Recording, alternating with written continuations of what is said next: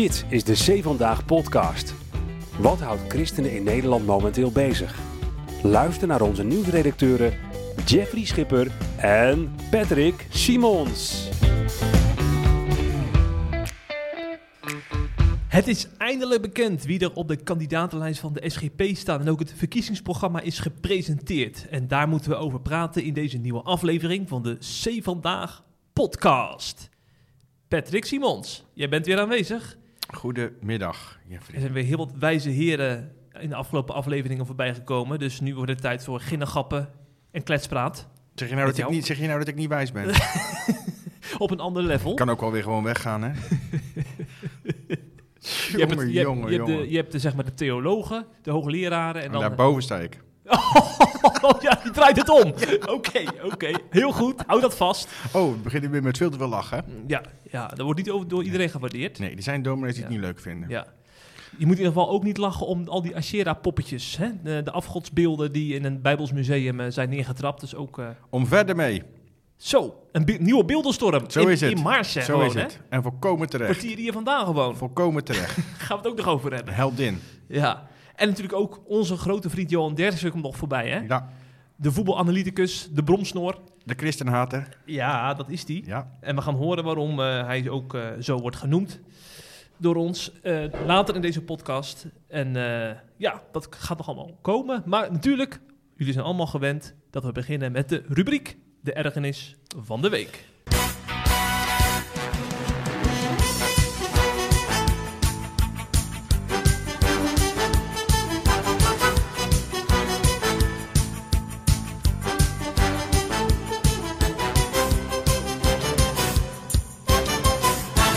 Ik heb natuurlijk al wel eens eerder in deze rubriek eh, in plaats van een ander aan mezelf geërgerd. En ik vind het goed om dat eh, nog een keer te doen. Om dat eigenlijk regelmatig te doen. Om, want zeker als je zo'n grote mond hebt als ik altijd, zowel in als buiten de podcast, dan is het eh, misschien wel goed om af en toe in de spiegel te kijken. Ik heb namelijk in volgens mij de vorige podcast behoorlijk eh fel van licht getrokken tegen de ChristenUnie. Tegen eh, het nieuwe partijprogramma van de ChristenUnie. En dan specifiek over het feit dat er eh, heel weinig over christenvervolging in stond. Dat bijvoorbeeld eh, de Afrikaanse landen, Nigeria, waar enorme vervolging is, niet worden benoemd in het partijprogramma. Ook op Twitter heb ik dat gedaan, dus ook buiten de podcast. Ehm, maar ik was eigenlijk te vroeg, want het was, wist ik wel, maar het was een conceptprogramma. Wat betekent dat? Dat er vervolgens leden wijzigingsvoorstellen in kunnen dienen, amendementen daarvoor. Dat is gebeurd. En schijnbaar eh, dachten er eh, behoorlijk veel CU-leden, net zoals ik, die vonden ook dat er te weinig aandacht was voor christenvervolging en dan specifiek voor Afrika ook. Ehm, dus die hebben amendementen ingediend om dat gedeelte in het partijprogramma te wijzigen. En een het merendeel van de CU-leden die daarover gestemd heeft op het partijcongres van afgelopen zaterdag, die was het daarmee eens. En wat betekent dat, Jeffrey? Dat ehm, wat eerst een algemeen stukje was waarin werd gesproken over godsdienstvrijheid en, en volgens mij nog wel over geloofsvervolging, maar niet zo heel specifiek. Dat is nu veranderd en dat is, ik zal het even citeren, dat is geworden. Bevorder godsdienstvrijheid wereldwijd. Nederland zet zich hier internationaal voor in. We blijven wegen zoeken om schending van deze vrijheid en christenvervolging in landen als Noord-Korea, India, Afghanistan, China, Nigeria en Pakistan aan de orde te stellen en tegen te gaan. Er komt een permanent mandaat voor de speciale gezant voor godsdienstvrijheid in Nederland en de EU. Ze moeten beide verslag kunnen doen van hun activiteiten, adequaat worden ondersteund en binnen het mensenrechtenbeleid aandacht vragen voor godsdienstvrijheid. Dus het is concreter gemaakt en er worden voorbeelden genoemd waarin ook een Afrikaans land staat. Daar ben ik enorm blij mee. Ehm, overigens, nu dat toch eh, aan de orde breng, waar ik ook enorm blij mee ben, is dat christenvervolging, je weet dat het een beetje mijn stokpaardje is, eh, in het CDA-programma ook specifiek wordt benoemd. Aha.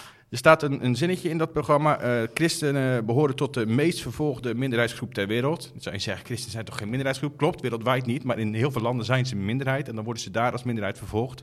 En geen enkele groep ter wereld wordt zo zwaar vervolgd als christenen. En dat staat dus specifiek in het CDA-programma met ook het voorstel om daar voor op te komen. Heel erg blij mee. Het laatste nieuws uit christelijk Nederland bespreken we in de C Vandaag podcast.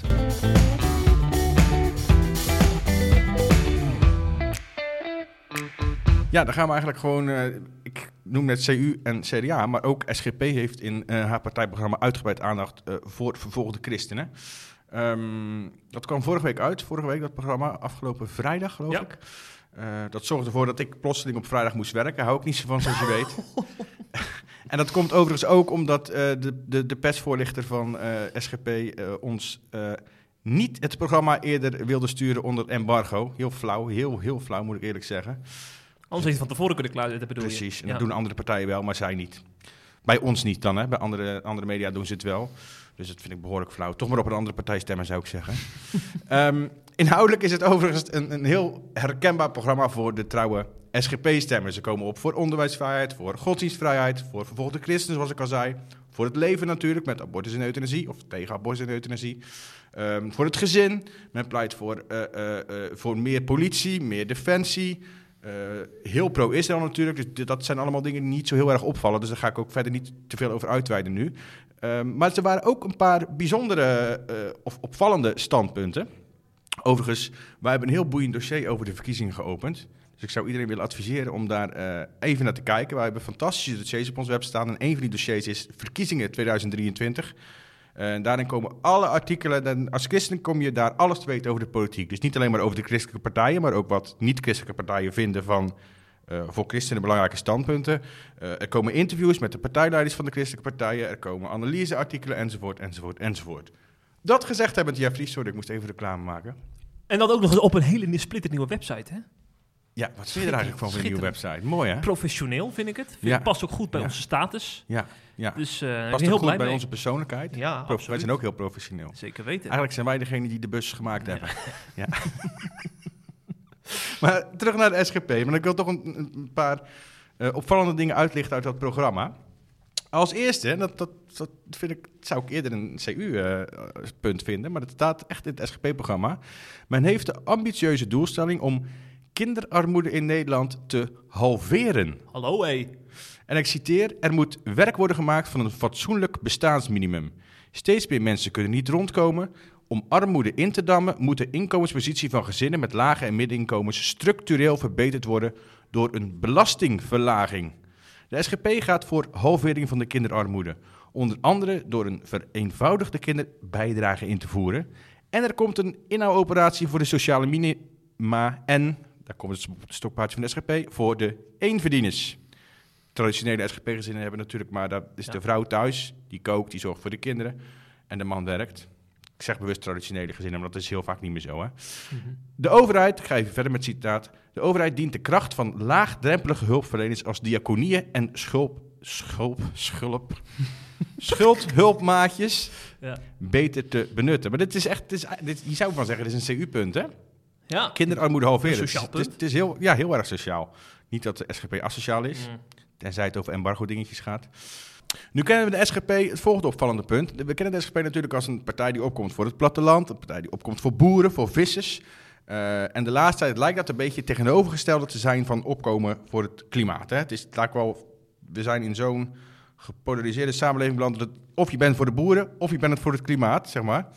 Ehm, maar goed, ook SGP ontkomt er niet aan om in het eh, programma aandacht te besteden aan het klimaat. En dat doen ze, moet ik zeggen, op een wel eh, hele opvallende manier en ook op een creatieve manier. Eerst het opvallende.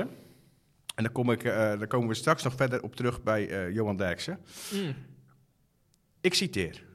Natuurrampen zoals extreme droogte of verwoestende overstromingen hebben ons wat te zeggen. Leven en handelen wij wel in lijn met Gods bedoeling. Ten diepste zijn het waarschuwingen van God om mensen op te roepen tot een omkeer, bekering tot God. Die notie geeft juist ook in onze tijd perspectief. Er is geen reden tot wanhoop of doemdenken. Gods schepping, dus ook het klimaat, is en blijft in zijn handen. Tegelijk bepalen onder meer deze natuurrampen bij de vraag: wat zijn de gevolgen van ons doen en laten voor de mensen om ons heen, de natuur, voor Gods schepping? Einde citaat. Op zich niet heel bijzonder, maar wat, wat wel opvalt is dat ze eigenlijk zeggen: eh, alle natuurrampen die gebeuren, dat is een waarschuwing van God dat we ons moeten bekeren. Belangrijk om te onthouden, want daar kom ik later in de podcast op terug. Eh, SGP pleit ook echt wel voor een aantal eh, concrete maatregelen om de maatschappij of om te verduurzamen, zeg maar. En ik vind het heel leuk en grappig om te zien dat ze dat heel creatief hebben opgelost in combinatie met de zondagsrust. Want wat stellen ze bijvoorbeeld voor om, om rekening te houden met het klimaat? Dat is het verbieden van vrachtverkeer op zondag En het aantal vluchten vanaf Schiphol en andere eh, luchthavens op zondag te verminderen of zelfs helemaal weg te halen. Dus dan, dan ben je, dat is natuurlijk veel beter voor het klimaat, want dan wordt simpelweg minder gevlogen en er is minder vrachtverkeer. En dan zeggen ze, nou laten we dan op zondag doen, want dat is de rustdag. Vind ik enorm creatief gevonden. Tot slot eh, wil ik het nog even over asiel hebben. Dat is toch voor veel mensen een belangrijk onderwerp namelijk. Ehm, SGP is voor een migratiequotum. Dat betekent dat er maar een x aantal eh, migranten per jaar of per maand binnen mogen komen. Hè. Daarna is het gewoon stop, grenzen dicht. Eh, of dat kan, weet ik helemaal niet, volgens de verschillende verdragen, maar goed. En ze zijn ook tegen de inmiddels beruchte spreidingswet, waarbij eh, gemeenten kunnen worden gedwongen om asielzoekers op te vangen. Maar tegelijkertijd schrijft men ook, en ik citeer weer, voor mensen die moeten vluchten vanwege hun geloofsovertuiging, geweld of oorlog, moet Nederland een veilige haven zijn. Nou vraag ik me wel af als ik dit lees, hè. ehm, mensen die moeten vluchten voor- vanwege hun geloofsovertuiging, geweld of oorlog noemen ze dan. Zijn dat gewoon drie voorbeelden of is het alleen die drie? Als mensen moeten vluchten vanwege hun ideologie of omdat ze homoseksueel zijn, moet Nederland dan ook een veilige haven zijn? Ja, bijvoorbeeld atheïsten die worden opgehangen in Saudi-Arabië bijvoorbeeld. Ja, of homoseksuelen Ja, die worden ja. opgehangen omdat ze homo zijn. Want kijk, ik, ik denk het wel hoor. Maar ik, ik zeg dit om, als, een, als een, een linkse partij in hun programma opzet, eh, opschrijven... willen dat homoseksuelen of mensen van de LHBTI-plus gemeenschap... In, die in hun eigen land eh, vermoord worden vanwege hun geaardheid... hier veilig worden opgevangen. Dan ga ik klagen, waarom noemen ze christenen niet? Mhm. Maar dat geldt dan hier ook. Zij noemen christenen, of geloofsovertuiging, zou het iets breder, maar dan niet LHBTI's bijvoorbeeld, of, of andere mensen. Dus het is, waarom zo specifiek? Mhm. Je kan ook zeggen mensen die moeten vluchten. Ja. Punt. Ja. Maar misschien, is het, misschien ben ik aan het muggenziften, maar dat wilde ik toch even gezegd hebben. ja, ja, ja. ja. Goed punt. Zeker. Ik bas van de goede punten. Ja, uiteraard. Uiteraard. Ja. Gisteren was er maar één, hè, in Eindhoven. Maar één puntje, omdat ze 2-2 speelt tegen Sevilla. Ja. Ja. Sch- De, de meest zenuwslopende 10 minuten van mijn leven meegemaakt. Die laatste 10 minuten van de wedstrijd. Ja. Overigens, als je daar dan zit en je kijkt om je heen, dan vraag ik me wel eens af, als ik zie hoe bevlogen die... Daar zit niemand uit plichtmatigheid. Iedereen die daar zit is fanatiek, is enthousiast, is extreem passievol. En dan moet je dat dus vergelijken met een kerk. Daar zitten heel veel mensen schijnbaar toch plichtmatig. Waarom kan dat dan niet? Want God is toch eigenlijk belangrijker voor jou, voor een christen, dan eh, eh, een voetbalclub is voor de fan. Zie ik, heb ik het nou mis? Nee, ik vind dat je een goed punt hebt. Waarom ja. zie ik dan zoveel pa- zo, waar- waarom mis ik die passie dan zo vaak in de kerk? En met passie bedoel ik trouwens niet dat je allemaal moet gaan dansen met je armen in de lucht. nee. Dat passie kan ook heel, heel hard een psalm zingen zijn. Maar ik vind dat altijd opvallend. Dat daar iedereen zo extreem enthousiast en vol, niemand zit daar omdat het moet. En in de kerk zie je dat toch vaak wel. Dat is opvallend. Ja, soms zit het een beetje in een sleur, heb ik als het idee. Ja, maar waarom gebeurt dat dan in het stadion niet? Nee, nee. Waarom zit ik, of ik, ja ik, maar ook anderen, waarom zit je in het stadion nooit in een sleur? Ja, trouwens. Als je tien keer op rij verliest, wat ik wel eens gewend ben Ja, met Excelsior, ja, ja. dan ga je wel in de sleur Ja, terechtkomen. of als je als PSV tegen een hele kleine ploeg speelt, dan, dan is het ook soms wel een beetje. Dan is het ook minder passief. Dus die, zit je daar misschien ook wel uit plichtmatig. Ja, we dachten eind november als het eh, verschrikkelijk koud is. Ja. Oh, Je kan het eigenlijk vergelijken met of, professor de Reuven kon preken of een, of een predikant uit een andere kerk. ik, wou een, ik wou een specifieke kerk doen, maar laat ik het niet doen dit keer. Verstandig van je. Ja, ik Ja. word wijs, hè? Ja, ja, ja, ja. ja, ja. Ik ben wijs. Wie wat minder wijs is, dat is Marike Ploeg, een kunstenaar. Tenminste, zij is minder wijs volgens de critici. Kunstenares. Kunstenares. Die heeft eh, een paar duizend eh, godsbeeldjes, afgodsbeeldjes opgesteld in eh Maarsen voor een tentoonstelling van het Bijbels Museum. Daar hebben we eigenlijk vorige week hebben het al in de podcast over gehad, omdat er een, een vrouw langskwam uit Enschede die daar de beeldjes vertrapte. En nog even kortstondig werd opgepakt, hè? Heb jij een berichtje over gemaakt? Ze wordt nog vervolgd ook. Ja. ja, Trouwens, een prachtig, moeten we toch even zeggen, een prachtig interview met haar in het Nederlands Dagblad, hè? Ja, waarin ze uitlegde waarom ze naar eh, het Bijbels Museum afreizen. Ja. Vanuit geloofsovertuiging. Absoluut. En dan, dan, dan weet je wat En ik ook knap in, ook in Tubantia trouwens. Tubantia stond ook een... Tubantia is eh, ook- ja. Wat ik dan knap vind, als het op zo'n manier brengt, dat, dat ik dan aan het eind van het verhaal zoiets heb van, hé, hey, ze heeft een punt. Ik dacht eerst van, dat is een gekkie, weet Ja, je wel. Ja, dat heb jij snel, hè? Hoezo? Ja, Ook ja, zo begaan we met de Nee, mensheid. omdat je zo goed gelovig bent. ja. Dat zeg jij bij iedereen. Jij kan A denken en als iemand dan heel erg B betoogt en heel lang betoogt, dan denk je, oh, ze hebben wel een, hij of zij heeft wel een punt. Dat heb ik dus zelf En- bij, bij de dominee Clemens, heb ik dat van de Ja. GGM. Zelfs. Ja. Hoezo? Heb je die Nou, gesproken die- dan? die- die- ja, ik, ja ik, heb, eh, ik heb een beetje koffie met hem gedronken. Maar dat is, dit soort predikanten die zeg maar eh, helemaal niks met C van Dag hebben, die staan best ver van me af. Want ik denk van, nee, je wantrouwt mij, dus Ja. ik wantrouw jij ook. Ja. Maar dan zit ik met iemand te praten en dan me- merk ik dat hij een, een grapje maakt. En dan heb je me al snel gewonnen, ja. Ja, Leuk. Volgende. Waarom zijn we het over Dominic Clemens? Ja, ik weet het ook Terwijl niet. het over Wat over afgodsbeeldjes. Ja, we ja, komen ik, ineens ik met snap het ook helemaal niet. We zijn weer te laat aan de podcast begonnen, denk ik. Oh, is dat, dat is vaak het probleem, hè? Ja. Dan is de focus altijd eventjes weg. Maar eh, eh, deze Marieke Ploeg, die hebben we vorige week met Dominic Messenmaker in de podcast besproken. Maar wat ik, waarom ik het nu nog een keer wil aanhalen, is Ja. omdat we een- deze week een aantal columns hebben geplaatst over hè, wie betekent, wie is Ashera. Eh, de, de Bijbel zegt natuurlijk allerlei dingen over. Ja. En eh, daar heeft professor eh Martjan Paul bijvoorbeeld een column over geschreven. Maar er gaat nog een column komen die nog niet geplaatst is. Die komt nog later deze week online. Die is Oh. van Arnold Huigen, hoogleraar aan de PTHU. Ah, En ik vond zijn column magnifiek. Ja. moet je weer even slijmen? ja, ik heb hem natuurlijk nog nodig hè, de komende daar jaren. was ik al bang voor. Daarom. Eh, hij, hij kon echt op een best wel inhoudelijke manier uitleggen. Ehm, zonder te zeggen dat die kunstenares dus een punt had. Dat het heel goed is om na te denken over je theologie over God. Hè? Want die kunstenares wilde dus duidelijk maken dat Ashera een wederhelft, een vrouwelijke wederhelft van God is. En dat het in het verleden is weggepoetst. En met, met, dat, eh, met die afgodsbeeldjes wilden ze dat weer eh, opnieuw onder de aandacht brengen. Zeg maar, het belang van de vrouwelijke kant van God. En dat God niet puur mannelijk is. Wat natuurlijk echt heel ongenuanceerd is en waar heel veel op aan te merken is. Maar het neemt niet weg volgens Ar- Arnold Huigen dat God onzijdig is. Hij is geen man en geen vrouw. En ik ga even uit zijn column citeren, omdat hij dat Hij is geen man en geen vrouw. Wel goed dat hij dan wel hij gebruikt. Het onderscheid tussen de geslachten hoort bij de schepping, schrijft hij. Zo heeft God de mens en ook de dieren geschapen.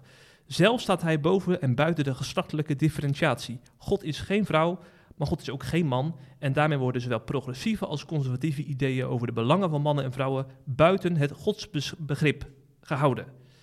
Ja, vond ik een eh, scherp punt. Maar wat, wat hij dan daar dan nog aan toevoegt, is ook het belang van het gebruiken van mannelijke en vrouwelijke beelden als het over God gaat. Hè? Want bijvoorbeeld in Matthäus 23 eh, daarin spreekt Jezus over God als over een hen die haar kuikens verzamelt onder haar vleugels. Eh, want, zegt Arnold Huigen, waarom is het belangrijk? Het lijkt me terecht dat dit soort vrouwelijke beelden van God naar voren worden gehaald, juist op het moment dat de indruk zou kunnen ontstaan dat God man zou zijn of alleen maar mannelijk.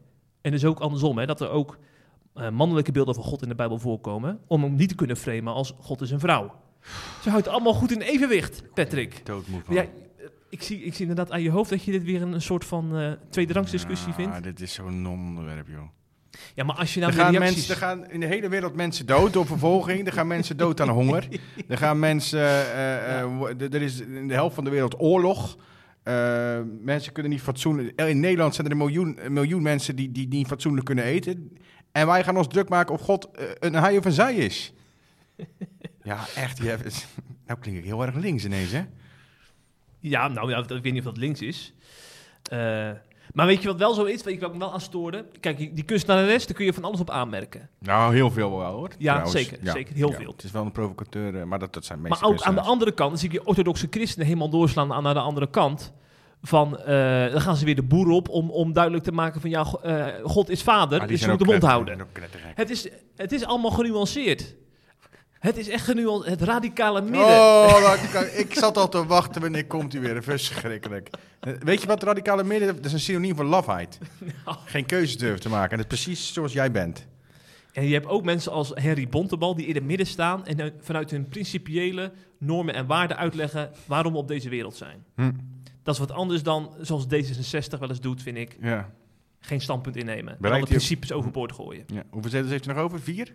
Bontebal? Ja, dat is niet veel, nee. Hm. Ik vind wel dat hij goed aan de, aan de weg aan het timmeren is, hoor. Hij komt goed over. De middenweg zeker. Misschien moeten we de tijd voor iemand die zich helemaal niet in het midden bevindt. Ja, iemand die zich rechts bevindt, daar wordt het tijd voor. Ja, Ja. ja. De rechterhelft van de weg. ja. wie, wie bevindt zich daar, Patrick? Iemand met een snor? Wie bedoel jij nou? Ja, wie bedoel ik nou? De man met, met, die, met de kerstmuts op. Oh, ik dacht dat jij het over Hitler had. Oh, hoe kom je daar nou weer op? Jij zegt, ja, ik zeg rechts van de weg Oh. en jij zegt iemand met de slot. Ik denk, jij denkt gelijk, het zijn allemaal nazi's en fascisten. Nee, Maar dat denken ze wel vaker in het midden namelijk. Ik doe op onze tv-held. Jij bedoelt op Johan Derksen. Ja, Die bevindt zich wel rechts van de weg. ja. Hij gaat ook wel eens de weg af, moet ik eerlijk zeggen. Ehm, zoals je al zei, wij zijn er allebei fan van. Hè? Ehm, Johan Derksen is talkshow-host bij Vandaag in Site. Hè? Dat is een van de meest, of de meest populaire talkshow van Nederland. Waarin eh, eh, wordt gezegd wat de gewone burger denkt. Hè, in plaats van vanuit een elitaire eh, toren neerkijken op het gepeupel. Ehm, maar daar komt er ook wel eens iets aan. Wij zijn er allebei fan van. Hè, maar er komt er ook wel eens iets aan, aan bod wat je niet zo blij mee bent. Dat was nu het geval. Hij had namelijk een quote van Chris Stoffer gelezen, zei hij. En ik zou zeggen, luister maar even. Ik wil ook even wat zeggen over de nieuwe leider van de SGP. Want eh, een een of andere gozer uit Nunspeet... eh, ik weet niet eens... Christoffer heet hij. Ja, Chris. Christoffer. Chris Stoffer. Die betrap ik op een quote in de krant. Ik denk, lees ik dat nou goed? Hij zegt van die natuurrampen, dat is een straf van God om de mensen duidelijk te maken dat ze moeten bekeren. Ja. En ik denk, nee, maar ongehoord Nederland wordt verboden. En deze gek, die wat in een heel oud boek heeft gelezen, die mag dat allemaal wel roepen. Daarna roept hij nog hele verstandige dingen, zoals de winkels op zondag moeten dichten, denk ik. Wat, wat, wat van, van, van tijd leven we, joh? Dat zo'n gek dat allemaal mag roepen. Dat, die zijn toch erger dan Baudet? Nee, Nou, dat is nogal wat, Jeffrey.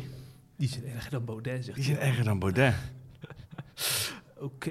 Nou, kijk, ehm, ik zal even wat context schetsen. Het, het is niet de eerste keer dat, je, dat Derks dit doet. Hè. Ik denk overigens dat het niet eh, een interview is wat hij gelezen heeft, eh, maar dat het een artikel is van het AD, ehm, die, eh, net als wij het verkiezingsprogramma hebben gelezen en binnengekregen en daar een artikel over hebben gemaakt. Die hebben daar de meest opvallende dingen uitgehaald. Nou, wat is over zo'n reguliere krant het meest opvallend? Ehm, dat is bijvoorbeeld de zondagheiliging, want dat begint Derks ook over, dus daarom weet ik dat het dat artikel is. Eh, maar ook dat eh, natuurrampen een, eh, een waarschuwing van God zijn. Het werd dan in het artikel geframed als een oordeel van God om een oproep om te bekeren. Zo staat het ook min of meer. Ik heb het net geciteerd. Hè. Ehm, en ik denk dat Derksen dat artikel gelezen heeft. Eh, en dat het dus niet een interview met Stoffer was. Ja, ik stond er niet zo heel erg van te kijken, want hij doet dit wel vaker. Eh, Sterker nog, ik, ik zal nog een fragmentje laten horen over... ehm, dat was de Nashville-verklaring, hoe lang is dat nu geleden? Twee jaar geleden? 2019 kwam die uit. Ja, nou, toen, daar stond de, de, handtekening van Kees van der Staaij onder. Dat was, bleek later een, een, een foutje. Dat was per abuis. Hij wilde hem eigenlijk niet ondertekenen, maar ja, ik weet niet precies hoe dat gegaan. Het was een vaag verhaal, maar hij zei later dat het was een per abuis. Maar Derksen reageerde toen op het feit dat eh, de handtekening van Van der Staaij eh, onder de Nashville-verklaring stond. Nee, nee, maar ik wou even wat zeggen over die Nashville Papers. Ja, daar wilden we jou wel even je mening over horen, ja. Nou ja, dat is echt niet te geloven, zeg, dat die geïnformeerde gek uit eh, Zeeland dat ondertekend heeft. Je hebt het over Kees van der Staaien, voor de duidelijkheid, voor de mensen die dat gemist hebben. Ja, Die, die, die neemt eh, alles wat in dat gedateerde sprookjesboek staat, dat neemt hij helemaal letterlijk. En alsof de tijd na Jezus stilgestaan heeft. Maar dat zijn gevaarlijke jongens hoor, want kijk, die Bijbel is er volgens mij, dat is een soort gedateerde handleiding om je fatsoenlijk door het leven te leiden. En als je daaraan houdt, of dan doe je weinig mensen kwaad. Maar het is natuurlijk eh, heel lang geleden geschreven, dus het is allemaal totaal achterhaald. En meneer Van der Staaij, die gaat dan dit soort eh onfrisse meningen gewoon ondertekenen. En dat is verdorie een politicus die mede de gang van zaken in dit land bepaalt, zeg. Nou, als je even zoekt of, of regelmatig eh, VI kijkt of dingen leest, dan weet je wel dat, dat, dit, dat, dat Derksen, eh, nou, laat ik zeggen, een hekel heeft aan het christendom. Eh, en dan zie ik, net als bij dit berichtje, hier tik ik dan een berichtje van. Ten eerste zie ik heel veel reacties, waarom doen jullie dit? Nou, dat doen wij omdat we het relevant vinden, want er wordt iets over christenen gezegd, of over het christendom, of over de Bijbel, of een christelijke partij En, in dit en niet door zomaar iemand, hè? En niet door zomaar iemand. Iemand die gigantisch veel bekeken wordt en gigantisch veel invloed heeft in Nederland. Ehm, wat ik ook zie is dat dan mensen heel boos worden. En dan gaan zeggen, eh, ehm, die man zou van de televisie gehaald moeten worden. En die zou eh, eh, aangepakt moeten worden. Vervolgd misschien zelfs wel. En daar wil ik eigenlijk twee dingen over kwijt. Ten eerste, en dat is wel mijn mening. Ik vind dat vrijheid van meningsuiting absoluut is. Wat betekent dat? Dat ik vind dat een christen mag zeggen, homoseksualiteit is zonde. Dat een christen mag zeggen, abortus is moord. Dat wordt soms ook al nu lastig, hè? want daar word je al soms bijna voor aangeklaagd. Kijk naar dominee Kort. Maar ik vind dat de christen dat mag zeggen. Maar de andere kant is dat iemand als Derksen of wie dan ook mag zeggen... eh, dat het christendom een achterlijke godsdienst is. Dat de Bijbel achterhaald is. Dat, die mag zelfs mijn God belachelijk maken. Vind ik niet leuk, maar dat is denk ik het, het, eh, het, het recept voor een vrije samenleving. We leven nou eenmaal in een vrije samenleving, niet in een christelijke samenleving. Daar mag dat. En ja, je hebt een afstandsbediening, je hebt eh, eh, een, een knop op je computer, je hebt een knop op je mobiel. eh, je kan een boek dichtstaan, dus je hoeft het niet te lezen, je hoeft het niet te kijken, je hoeft er niet naar te luisteren. Maar hij mag dat dus wel zeggen, dat is punt één. Punt twee, ehm, je zou als christen in plaats van heel boos worden als Derksen zoiets roept, hè, zou je ook kunnen eh, rekening kunnen houden met de mogelijkheid dat het ergens vandaan komt. Hè? Want dat hij zo vaak naar christenen uithaalt, dat, dat, ja, dat kan bijna geen toeval zijn. En dat zeg ik omdat ik het weet. Wat was namelijk het geval? Ik heb zijn boek gelezen en hij heeft het trouwens ook meerdere keren in, in interviews verteld. Derksen die heeft eh, een, een traumatische jeugd achter de rug. Hij groeide op met een vader, ehm, die was eh, hoofd van de politie, een hele strenge, autoritaire man. eh, dictatoriaal bijna, ook thuis. En die was tegelijkertijd ook heel vroom en christelijk. En die sloeg de moeder van Derksen. En hij heeft wel eens in een interview verteld, en ook in zijn boek beschrijft hij dat, dat hij dan thuis op bed als kind lag te bidden tot God. Of God ervoor wilde zorgen dat zijn vader ophield met het slaan van zijn moeder. Mhm. Dat zijn moeder geen klappen meer kreeg.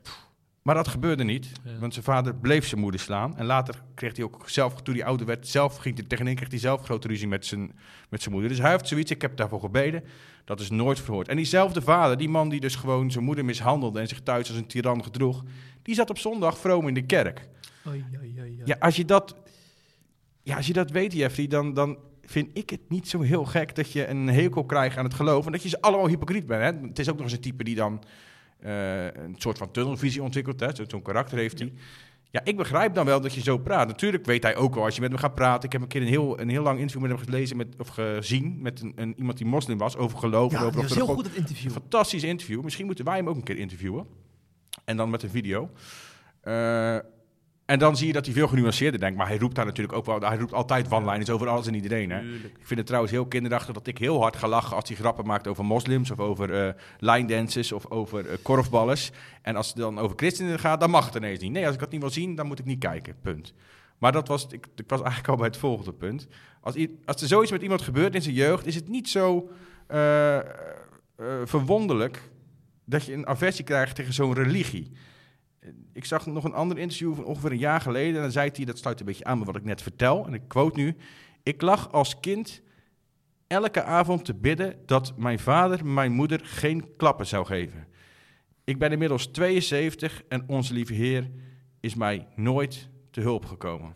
Nou, dat klinkt eigenlijk, dat, het komt bijna voort uit afwijzing, zou je zeggen. Ja, ja, ja. dat hij ja. zich in de steek gelaten voelt door God. Ja.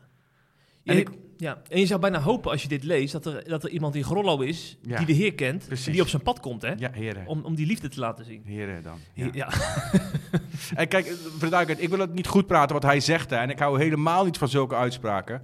Eh, vooral niet omdat hij, dat hebben we er nu net uitgelaten, maar hij, hij vloekt er ook nog eens bewust bij. Ja. Eh, dat is typisch Derks. Dus ik, hou helemaal, ik wil hem niet goed praten. Ik wil alleen zeggen, voordat je hard, eh, hard reageert en alleen maar weg met die man, weg met hem, kruisig hem zou ik bijna zeggen.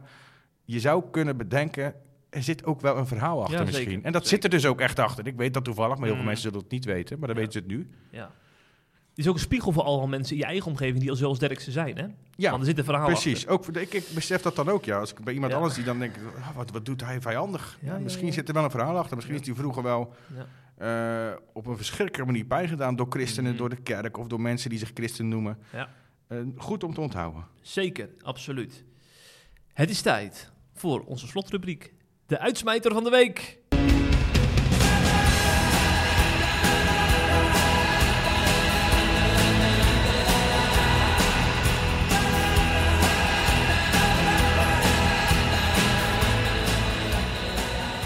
We zijn het eigenlijk alweer bijna vergeten, maar nog maar een paar weken geleden was er een verschrikkelijke aardbeving in eh, Marokko. Zo, dat was ik inderdaad alweer helemaal vergeten. Ja, gek is dat, hè? want die aardbeving in Turkije en Syrië vorig jaar, volgens mij appte dat nog wel echt weken door met allemaal noodhulpacties en zo. Dit was gewoon na een paar dagen helemaal uit mijn blikveld verdwenen. Kan dat? Ja, ik vind het ook gek. Geen idee, geen verklaring voor. En wat dacht je van die ramp in Libië? Zit Daar heb ik ook nog minder over gehoord. Te, te veel in de christelijke bubbel misschien. Ja, misschien, misschien wel.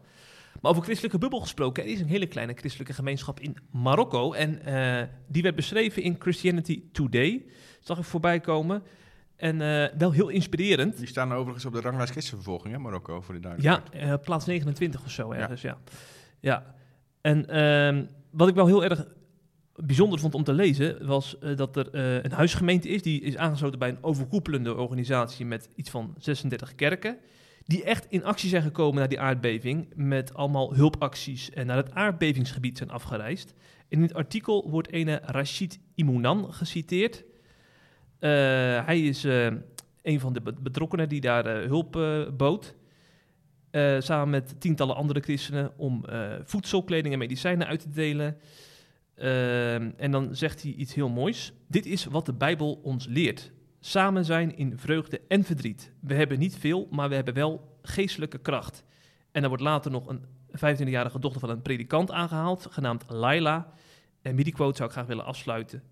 Het is belangrijk voor ons als christenen om een positieve impact te hebben op onze samenleving en om de wereld te laten zien wie Jezus is. Nou, en dan denk ik toch in een land als Marokko, waar je dit, dit soort acties niet echt verwacht eh, vanuit deze eh, insteek, Mhm. is het ook goed om dat eh, te blijven benadrukken. Hè? Absoluut. Ja, dat er ook eh, in landen als Marokko veel lichtpuntjes zijn Ja. die, hoop bieden, die hoop bieden. Misschien wel meer dan hier. Ja, dat zou best kunnen. Ja. Hier is het één donker tranendal. Heb je dan specifiek over de Randstad of over heel Nederland? De Randstad. Ja, dat dacht Ja, ik alweer. Ja. ja. Zo kennen we je, hè, Pet? Ja. Zodra je de ring kwijt eh, uitgaat, dan eh, straalt het zonlicht en de positiviteit je tegemoet. Dus dat ga ik zo heel hard doen ook. Ja, Gier in de banden. ja, ja, ja. Nou, ik zou zeggen, maak er een hele mooie reis van. Wanneer zie hey, we hadden toch binnenkort de, de, de zoveelste aflevering? Zou je over Ja, Prosecco zorgen die nog steeds bij je thuis is dit, staan? dit is uit mijn hoofd 298, dus over een paar weken hebben we 300. En dan gaan we wel even Prosecco'tje Over opentrekken. Ja. ja, maar is dat, tel je dan de... eh, Eh, alles bij elkaar. alles bij elkaar? Ja, en, ja. en met gasten ook erbij. Ja, dus dan... Maar dan is dadelijk de 300 is dadelijk precies met een gast. Nee, Dat moet niet, hè? nee, volgens mij is het 298, dus er zou precies uitkomen. Ja, ja anders dan verplaats je het maar. ik moet daarin zitten.